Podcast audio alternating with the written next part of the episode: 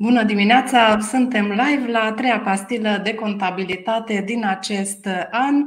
Vă mulțumim că ne urmăriți într-un număr din ce în ce mai mare și le mulțumesc prietenilor de la Smart Bill cu ajutorul cărora se derulează acest proiect în fiecare zi de marți de la 10.30 este un proiect în care ne propunem să reunim specialiști, experți în diferite domenii de activitate, nu doar contabilitate, am avut și uh, specialiști în domeniul juridic, dar și în alte domenii și dezbatem teme de interes pentru specialiștii în domeniul financiar contabil.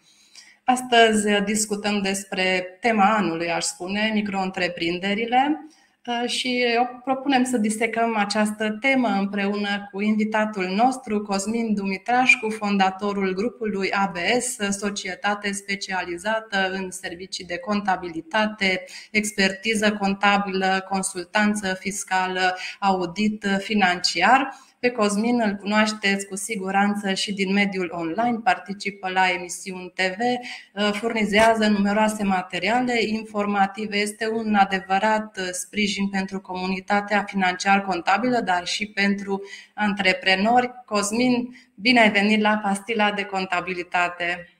Bună dimineața, bună dimineața tuturor, bună dimineața Delia, mulțumesc frumos pentru invitație și, într-adevăr, subiectul micro-întreprinderile în anul 2023 e o adevărată epopee. Ce pot să spun este că este cel mai greu început de an posibil, anul 2023, încă din sfârșitul anului 2022, dacă nu mă înșel, chiar de la jumătatea anului 2022, începând cu 15 iulie, mai exact, când a fost publicată ordonanța de guvern numărul 16, prin care au fost instituite o sumedenie de măsuri fiscale. Este, da, într-adevăr, și eu am resimțit această dificultate, uh, stres în, în deschiderea acestui an. Cu siguranță că și uh, colegii noștri se confruntă cu tot felul de spețe, de teme. Propunem să le dezbatem pe cele pe care apucăm în această zi. Vă rugăm să adresați întrebări pe canalele obișnuite, pe pagina de Facebook a SmartBill, pe, pe canalul de YouTube, în secțiunea comentarii. Avem și varianta anonimă, ca de obicei, este un link disponibil în primul comentariu pe pagina de Facebook a SmartBill. Uh, avem multe de discutat, trecem direct în uh, temă. Voi începe cu una dintre condițiile pe care trebuie să le respecte micro-întreprinderile, cea privind numărul de salariați. Cred că asta este cea mai, a creat cele mai multe discuții și cea mai problematică. Uh, ce ne pot spune despre aceste condiții, Cosmin? Mai îmi doresc astăzi, pentru toate întrebările pe care o să mi le adreseze toată lumea, să exemplific concret din practică. De fapt, asta mi se pare că e cea mai relevantă situație, astfel că, uh, conform OG16, ca să putem rămâne micro-întreprindere la final de uh, an 2022 și început de an 2023, condiția era să avem o normă întreagă la salarizare sau să avem un contract de administrare valabil la 31 a 12 2022 în considerentul unei, unui salariu minim pe economie. Uh, ce s-a întâmplat de fapt? Uh, oamenii cu siguranță au avut contracte part-time și aici, dacă este, o să, o să vorbim puțin mai târziu, uh, care au încercat să însumeze acea normă întreagă. Bineînțeles că a fost nevoie de o întreagă,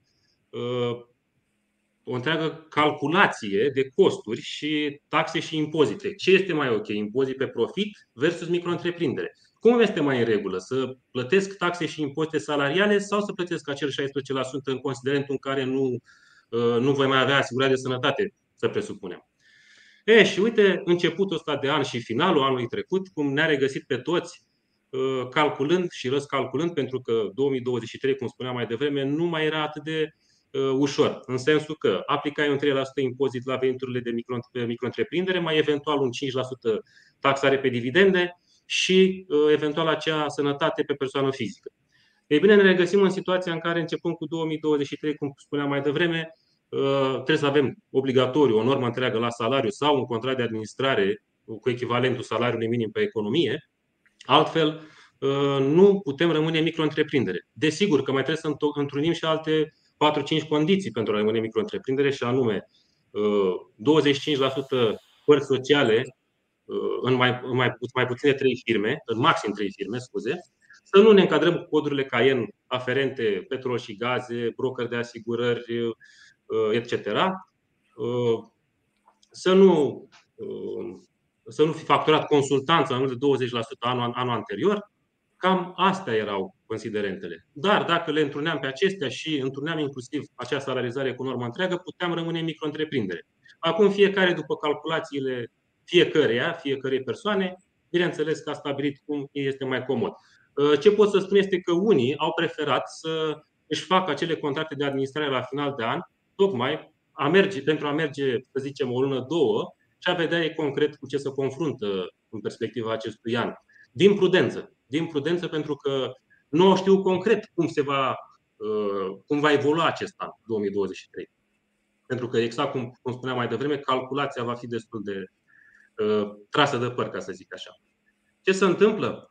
Uh, este, aș putea spune, inuman să schimb legea în, în cursul anului. Oamenii își fac o anumită, uh, o anumită previzionare, o anumită estimare, un forecast pentru anul curent, pentru anul viitor, eventual peste, chiar pentru trei ani de zile și atunci un investitor uh, să bage bani într-o firmă din România sau să investească în, în România este destul de greu în condițiile în care nu avem predictibilitate.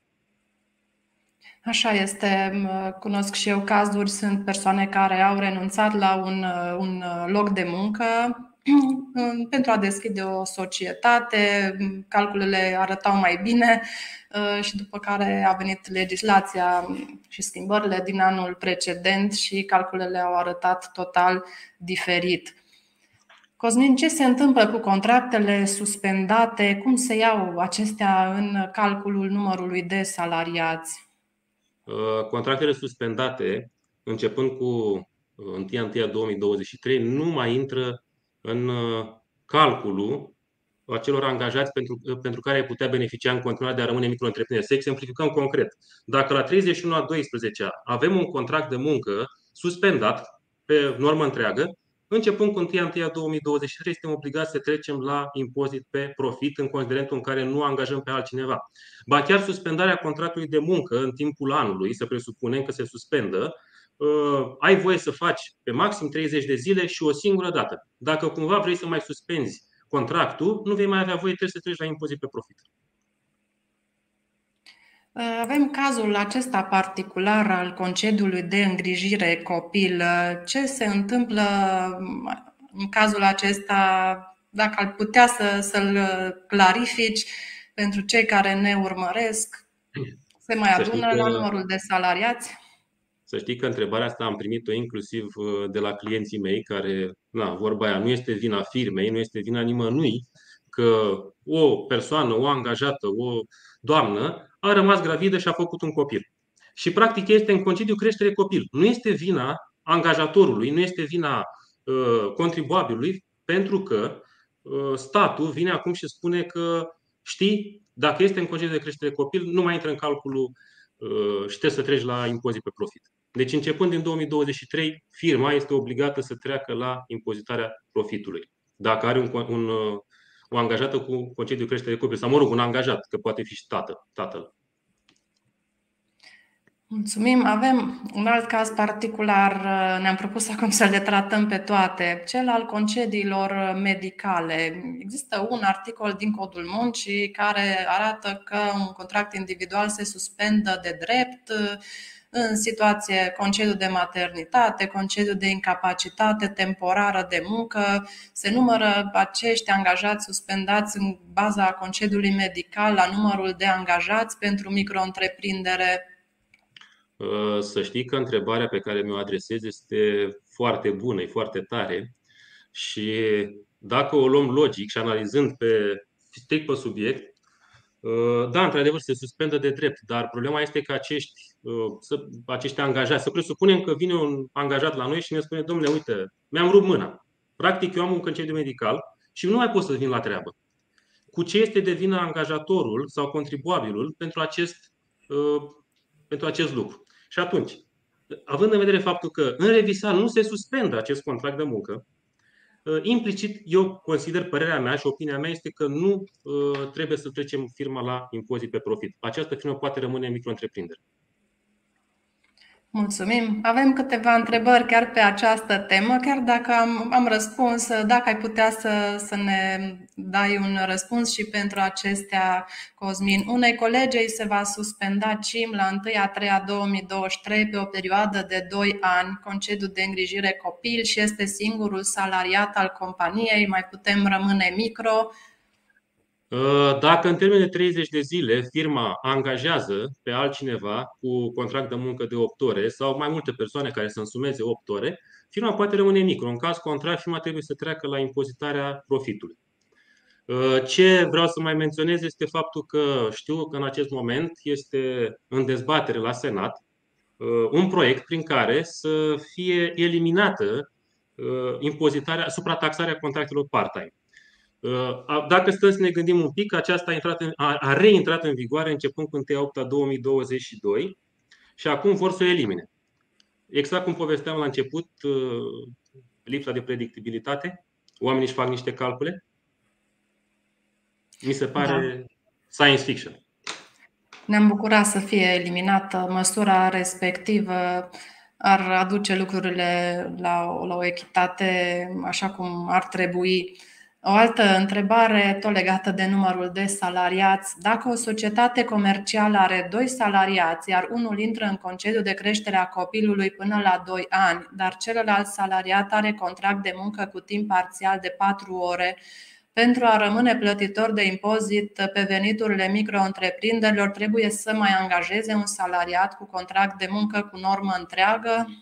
Uh, trebuie să mai angajeze pe cineva cu, maxim, uh, cu minim 4 ore sau să-și facă un contract de administrare la echivalentul a 4 ore, astfel încât să iasă un salariu uh, de minim pe economie, cum ar veni, 3.000 de lei. Așa, încă o întrebare. Avem multe întrebări uh, pe tema aceasta de la doamna Bianca Mihaela.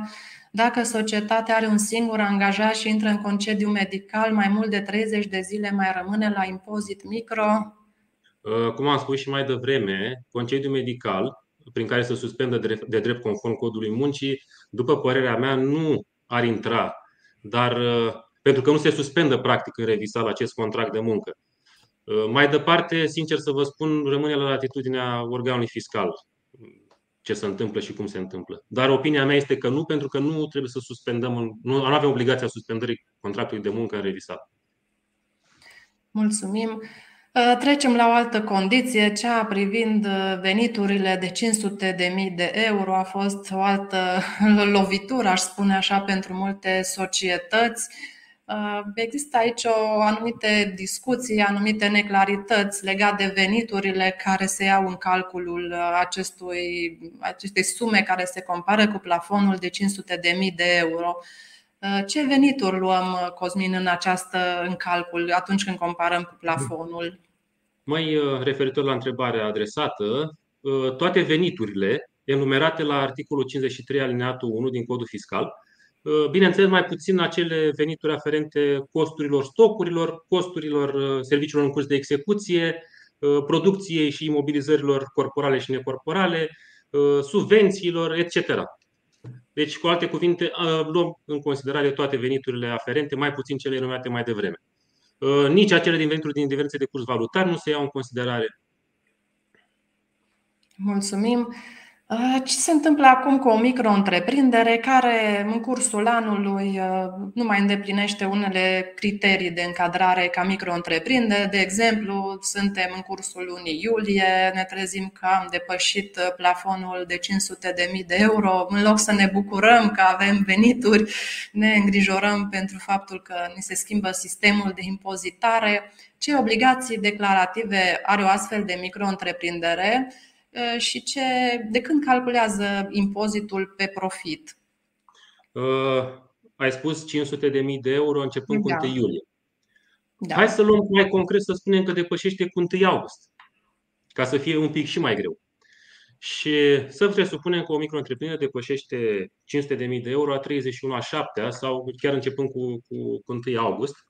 Uh, atunci, începând cu în 15 zile de la luna imediat următoare are obligația de depunere declarației 700, prin care se treacă plătitoare de impozit pe profit. Uh, plătitoare de impozit pe profit începând cu prima zi a trimestrului calendaristic aferent. Cu alte cuvinte, depășim în luna august, intrăm plătitori de impozit pe profit cu 1 iulie. Iar calculul îl vom face, îl vom uh, realiza începând cu trimestrul respectiv. Uh, am trecut cu 1 august, practic, toate veniturile aferente trimestrului 3, adică 1 iulie 30 septembrie, vor fi calculate la 16%. Uh, nu se calculează retroactiv, adică de la începutul anului. Da, asta. Cred că acea, adică această prevedere era și în trecut. Calculai impozit doar din uh, trimestrul în care depășai. Dar uh, ce se întâmplă dacă vrem invers, de la, să trecem de la micro la profit în cursul anului? Poate observăm că avem pierdere, ne, ne-ar avantaja poate un sistem de calcul al impozitului pe profit. Avem uh, această posibilitate de a face trecerea invers în cursul anului. Uh, singura posibilitate, din câte știu eu și din ce am citit, este cu începând cu anul imediat următor. Uh, dacă vrem să trecem de la micro la profit, putem trece doar neîndeplinind acele condiții sau depășind cifra de afaceri de 500 de mii, dar în situația în care vrem să trecem noi de la profit la micro, Uh, sau de la micro la profit în timpul anului, doar pentru că considerăm noi că ne este mai avantajos, nu prea putem.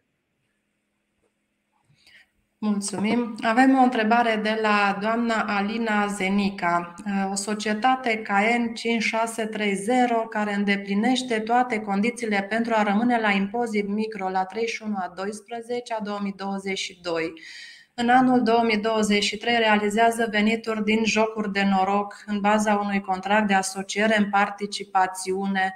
Societatea este obligată să treacă la impozit pe profit sau poate rămâne plătitoare de impozit micro pentru venituri din CAEN 5630 și simultan plătește impozit pe profit doar pentru venituri din jocuri de noroc, Răspunsul la această întrebare și fără echivoc este că această societate care are contract de asociere în participațiune cu firmă plătitoare de jocuri de noroc, are obligația ca începând cu 1 ianuarie 2023 să treacă la impozitarea profitului.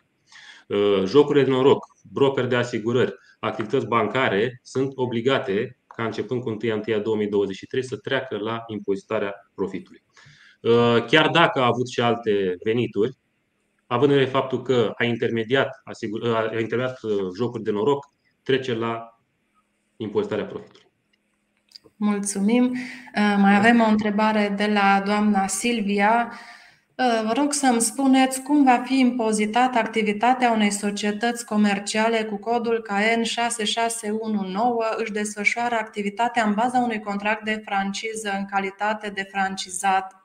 Din păcate nu știu acest cod KN ce înseamnă. S-ar putea este... să nu putem da un răspuns.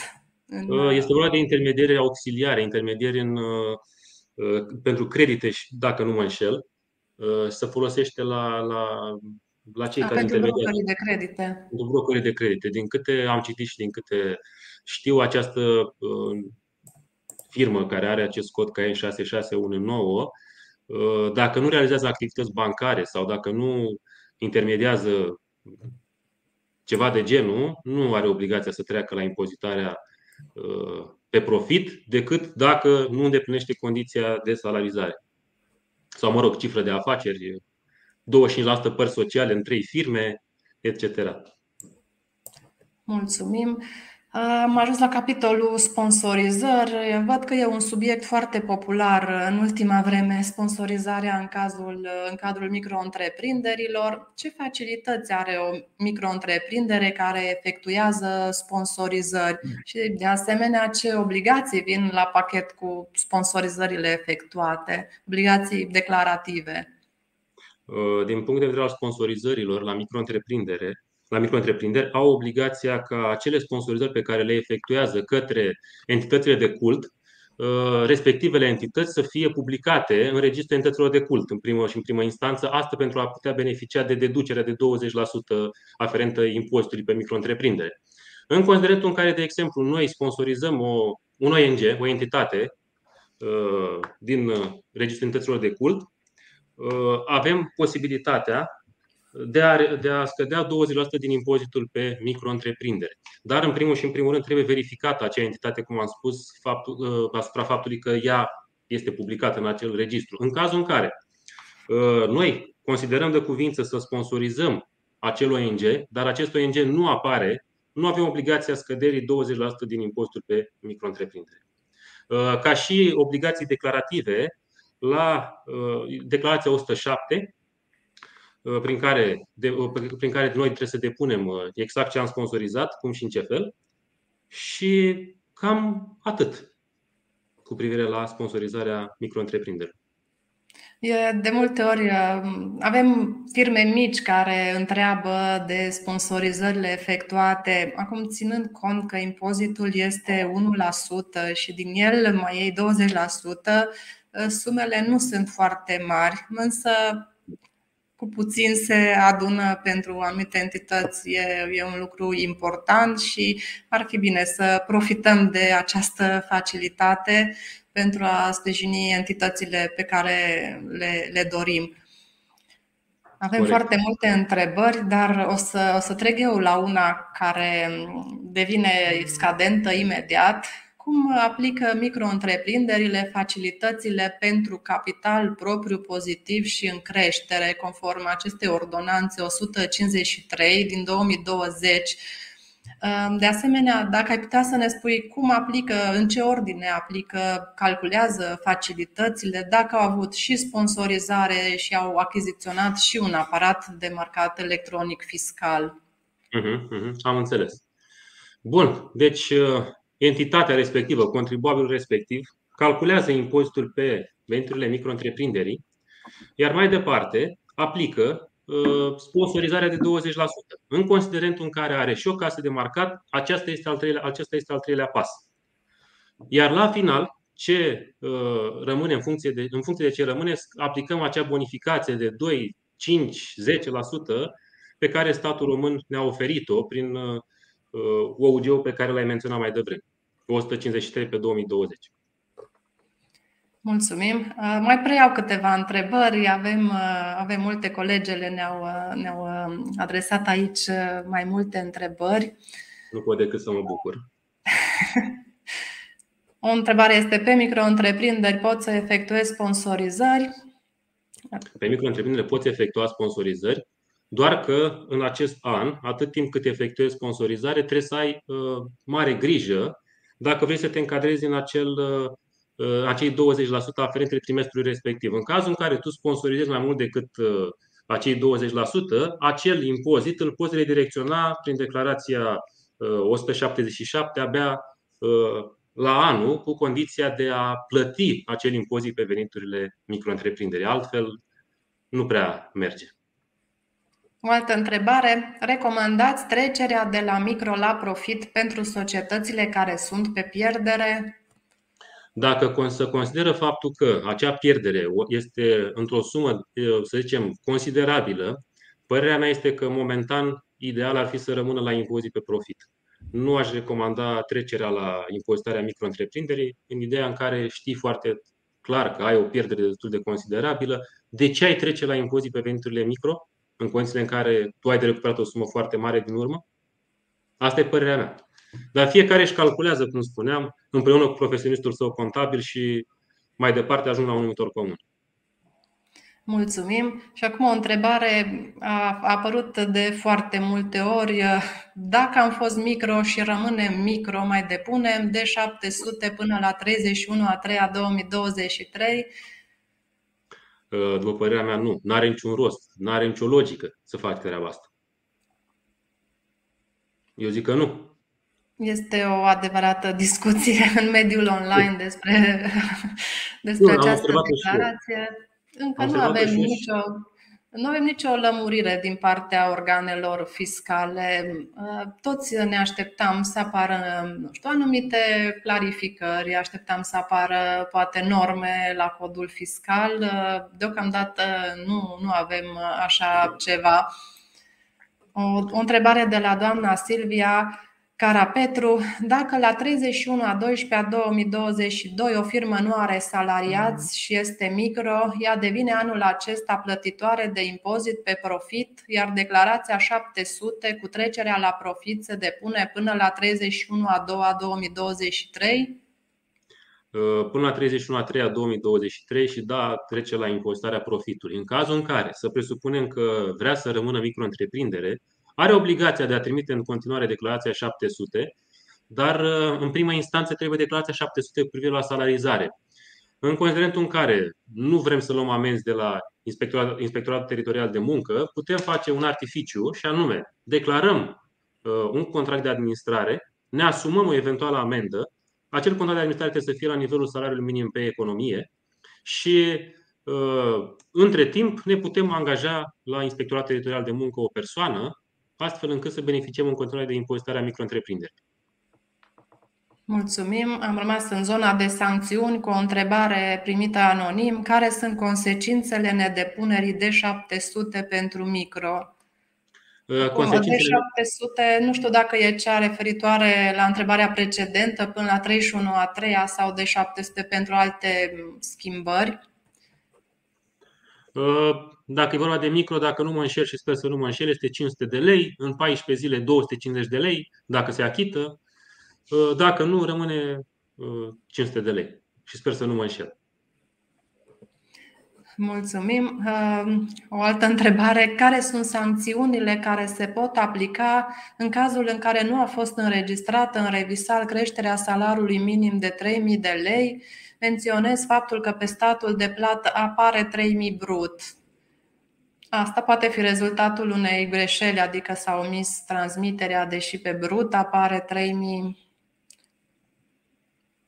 Uh, numai o secundă să citești. Deci care sunt sancțiunile care se pot aplica în cazul în care nu a fost înregistrată în revisal creșterea salariului minim pe 3.000 de lei. Menționez că pe statul de, de plată apare 3.000 de lei.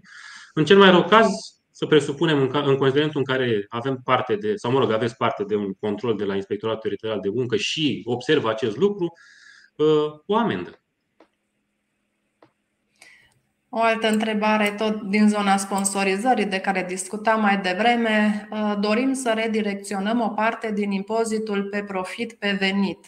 Care este termenul până când se poate face acest lucru și care este calculul sumei pe care o putem redirecționa? Uh, termenul de redirecționare al impozitului este de 25 iunie 2023 prin declarația de 177 uh, și cam atât. Așa. Aici... În 277, bineînțeles, vor fi enumerate în ordine cronologică acele uh, ONG-uri pe care vrem să le sponsorizăm, iar ANAF-ul, în considerentul în care avem impozitele achitate cu privire la impozitul pe micro sau profit, vor redirecționa acele sume de bani. Că, bineînțeles, ANAF nu va redirecționa nici o sumă de bani atât timp cât noi, ca și contribuabil, nu ne-am îndeplinit obligațiile declarative și fiscale și de plată.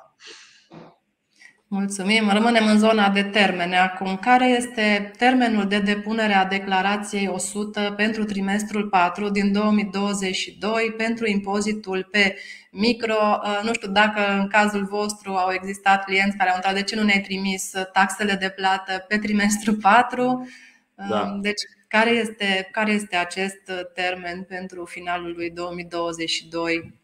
Uh, având în vedere faptul că data de 25 pică în weekend, rămâne 26 iunie 2023 uh, termenul de declarare al impozitului pe veniturile micro-întreprinderii. Uh, de ce s-a ajuns la acest considerent? Tocmai ce povesteam mai devreme acele bonificații pe care statul român le acordă, iar pentru acele bonificații declarative trebuie să Uh, se bifeze și să sincronizeze ce depunem în bilanțul contabil, care este termenul 30 mai, dacă nu mă înșel anul acesta, în concordanță cu declarația uh, de impozit pe veniturile micro cu 26 iunie. Avem o altă întrebare. Până în ce an putem aplica facilitățile cu capitalul propriu pozitiv? Aici e o întrebare care azi dimineață m-am, am uitat pentru o speță anume. Până în 2025 era în această ordonanță 153. O întrebare care mm, cumva a fost pe buzele tuturor antreprenorilor, când pot să iau dividende în 2023? Deci care ar fi cel mai devreme termen de repartizare a dividendelor în anul 2023 și de ce etape depinde această repartizare de dividende?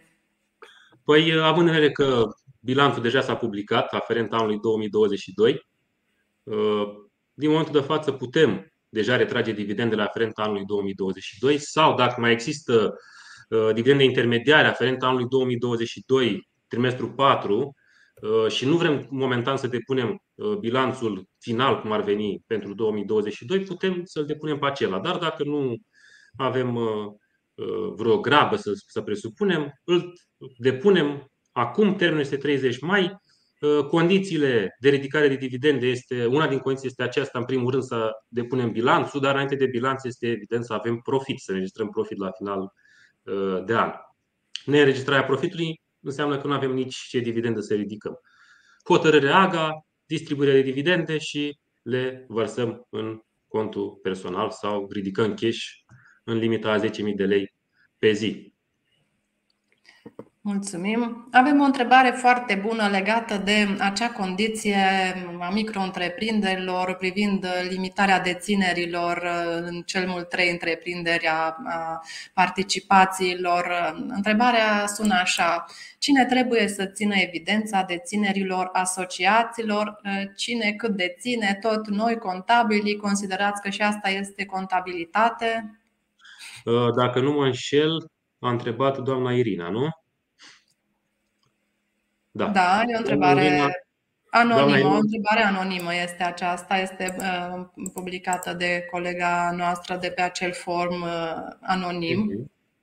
Da, deci începând din anul 2023, uh, în primul rând, Registrul Comerțului te verifică în condițiile în care vrei să-ți înființezi o firmă, iar dacă tu deja apari cu uh, mai mult de 25% părți sociale, mai multe societăți, mai mult de 3 societăți, Uh, și tu ai bifat la înființare că vrei micro-întreprindere, nu-ți mai dă dreptul, îți amână dosarul și ești obligat să refaci, să treci impozitarea profitului. Deci, cu alte cuvinte, Registrul Comerțului ține cont de acest aspect și nu te lasă să-ți înființezi firmă tot micro. Ar fi fost, uh, într-adevăr, și eu am avut uh, întrebarea asta anul trecut, în momentul când s-a publicat OG16, chiar stăteam și mă gândeam cine stă să verifice. Ei bine, Registrul Comerțului verifică. Da, este, mm, cred că și la un potențial control uh, se pot obține uh, certificate constatatoare de la Registrul Comerțului, se analizează toate acestea, însă acest, această evidență poate fi complicată, mai ales uh, în ipoteza în care sunt antreprenori cu participații în zeci de firme, deci nu vorbim de 4-5, sunt zeci de firme și acolo, într-adevăr, este, este foarte complicat Păi uite, hai să luăm un caz concret. Să presupunem că eu, în calitate de contribuabil, am, să presupunem, 20 de societăți. Dar nu mă interesează să țin toate aceste 20 de societăți la același contabil. Și, sau să fac acele, aceste 20 de societăți împreună, să colaborez cu același avocat. Și atunci, pentru a nu ține la grămadă toate, cum s-ar spune, toate ouăle la grămadă, Uh, am considerat de cuvință să fac anumite firme cu un contabil, anumite firme cu alt contabil. De unde să știe acel contabil de câte firme are respectivul antreprenor? Și atunci, obligația morală, dacă să, să spunem așa, este a antreprenorului în primul să spună, vezi că am mai multe societăți și obligația firească este a Registrului Comerțului să anunțe ANAF-ul și să colaboreze în tandem cu ANAF-ul în strânsă legătură. Mulțumim. Avem o întrebare foarte bună. Ce avantaje sau dezavantaje am dacă am contract de mandat și nu contract de muncă? Asta iar a fost o dezbatere pe final de an uh, pentru firmele care nu aveau niciun angajat. Ce să, ce să aleagă? Mandat sau CIM?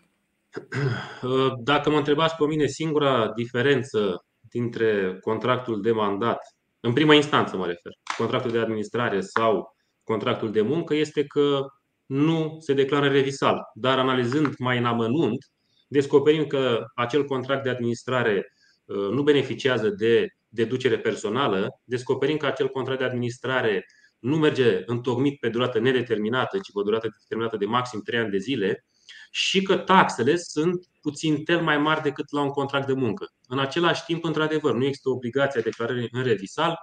Uh, asta se presupune că ar fi o facilitate sau un avantaj.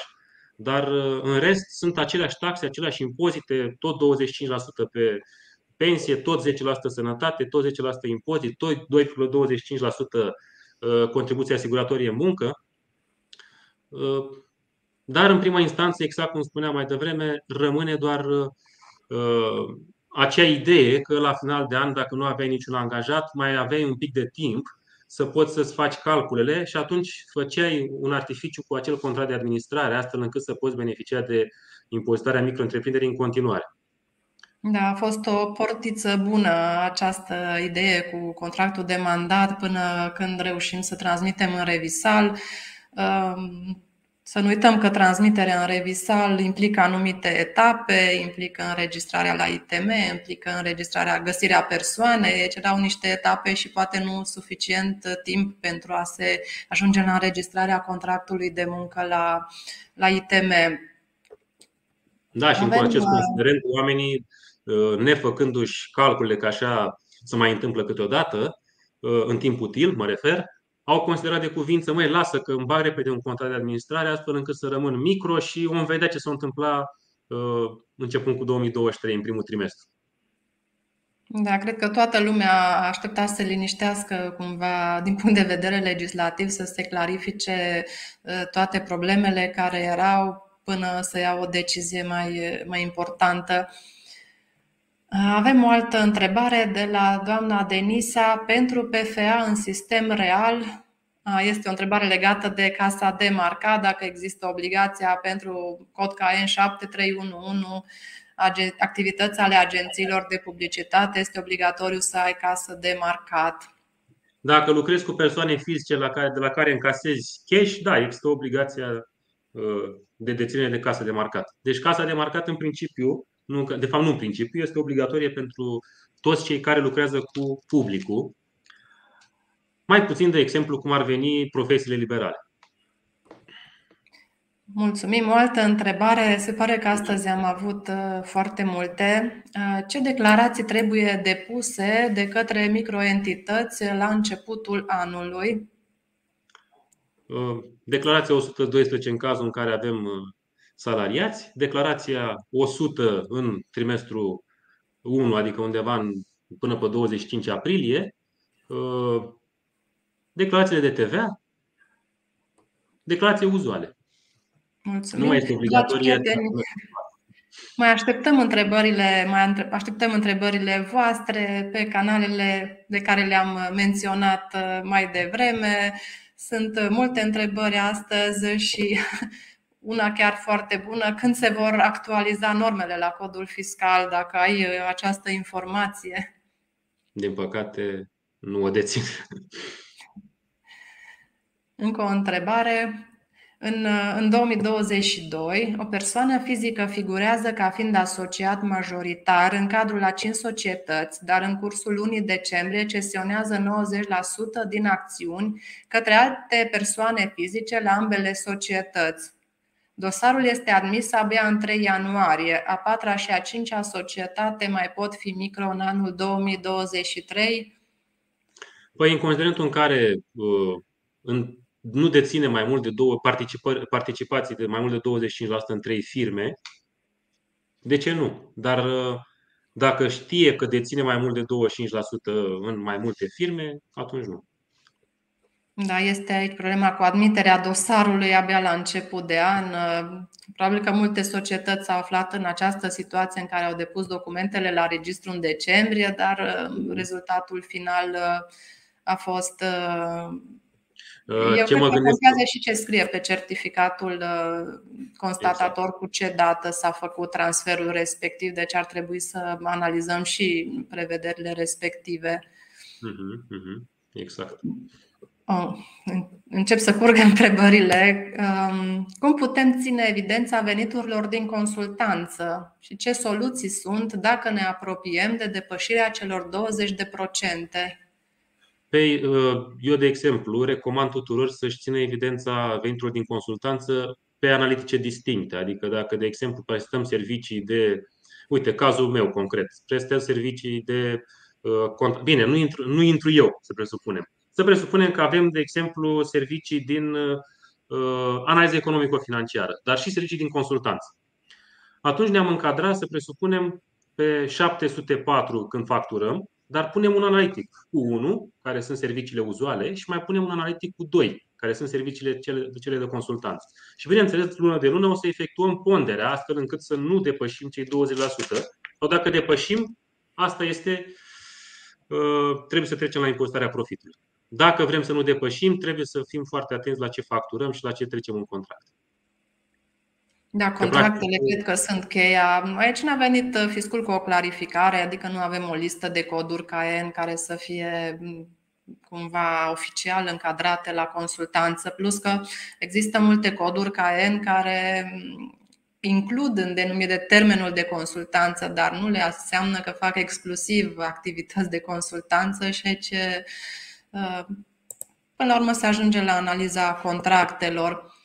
Păi da, o că întrebare... de fapt vorba, ceea ce facturăm în bază la ceea ce întocmim în privința contractului, obiectul contractului. Dacă în contract scrie că, fac, că avem consultanță și facturăm consultanță, atunci ești obligat să treci la impozitarea profitului în considerentul în care ai depășit 20% venituri din așa ceva. Dar dacă, de exemplu, codul tău KNS 7022, dar tu facturezi uh, în secundar, datorită codurilor KN secundare, cu totul altceva, dau un exemplu, uh, vinzi pepeni, da? atunci nu ai obligația să treci la uh, impozitarea profitului. Prin urmare, cam uh, ne rezumăm la ce facturăm împreună cu contractul, obiectul contractului. Mulțumim. O altă întrebare arată așa. Uh, ce părere aveți de firmele înființate în anul 2023 cu impozit micro-întreprindere la înființare, dar care nu respectă condiția privind contractul de muncă cu normă întreagă, deci va trece la impozit pe profit. Ar mai putea aceste firme să treacă la impozit pe micro ulterior în anul 2024? Uh, întrebarea este foarte bună. La început, când se înființează, este înființează micro, nu respectă condiția contractului de muncă în 30 de zile. Uh, dacă nu mă înșel și sper să nu mă înșel, nu mai are dreptul să uh, treacă micro înapoi. Aici chiar da. nu, nu stăpânesc foarte bine. Cred că, de fiind micro-întreprindere deja în 2023, dacă schimbă regimul, nu va mai putea reveni la, la acesta. Și este o prevedere. Este o excepție, dacă nu mă înșel, și mi se pare că nu mai poți. Uh... O altă da, întrebare. Cer scuze că te-am întrerupt. O întrebare foarte bună, dacă există un loc pe site-ul unei autorități publice unde pot găsi toate formularele necesare pentru antreprenori. Cred că întrebarea se referă la mm, documente de înființare, obligații declarative. Cunoște un astfel de bloc public unde am putea găsi modelele tuturor documentelor necesare în activitate? Uh pe site-ul Registrului Comerțului, pe site-ul ANAF, dar doar acele formulare pe care noi contabil le depunem.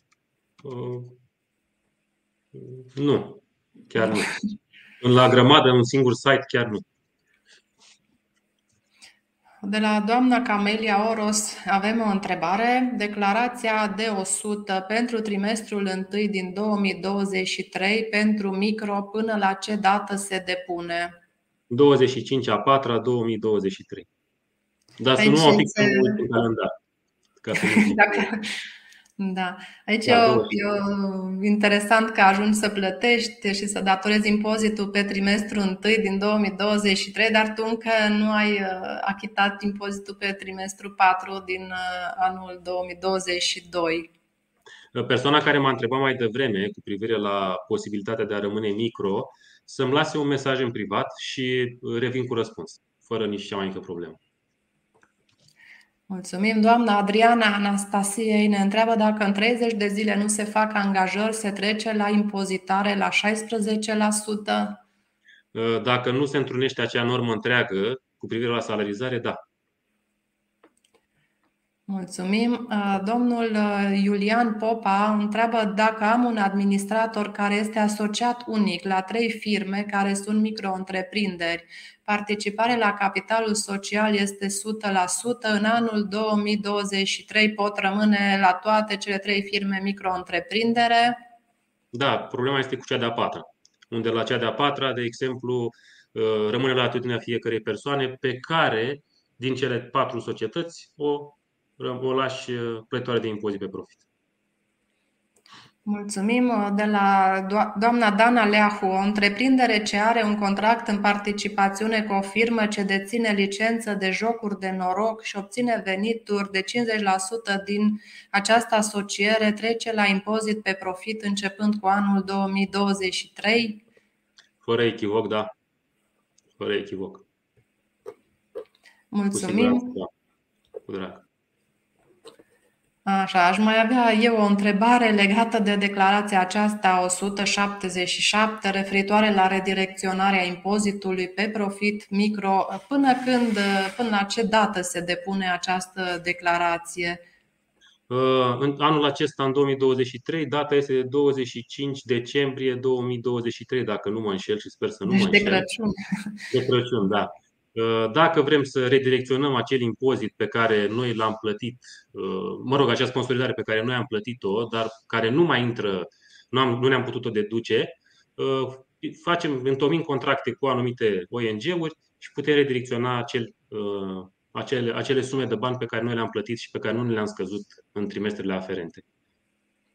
Dar, cum spuneam, acel impozit trebuie întâi achitat Uh, și abia apoi vor fi uh, redistribuite sumele în termen de 45%, de 45 de zile, doamne, uh, cu condiția, cum spuneam mai devreme, să achităm înainte impozitul pe veniturile micro.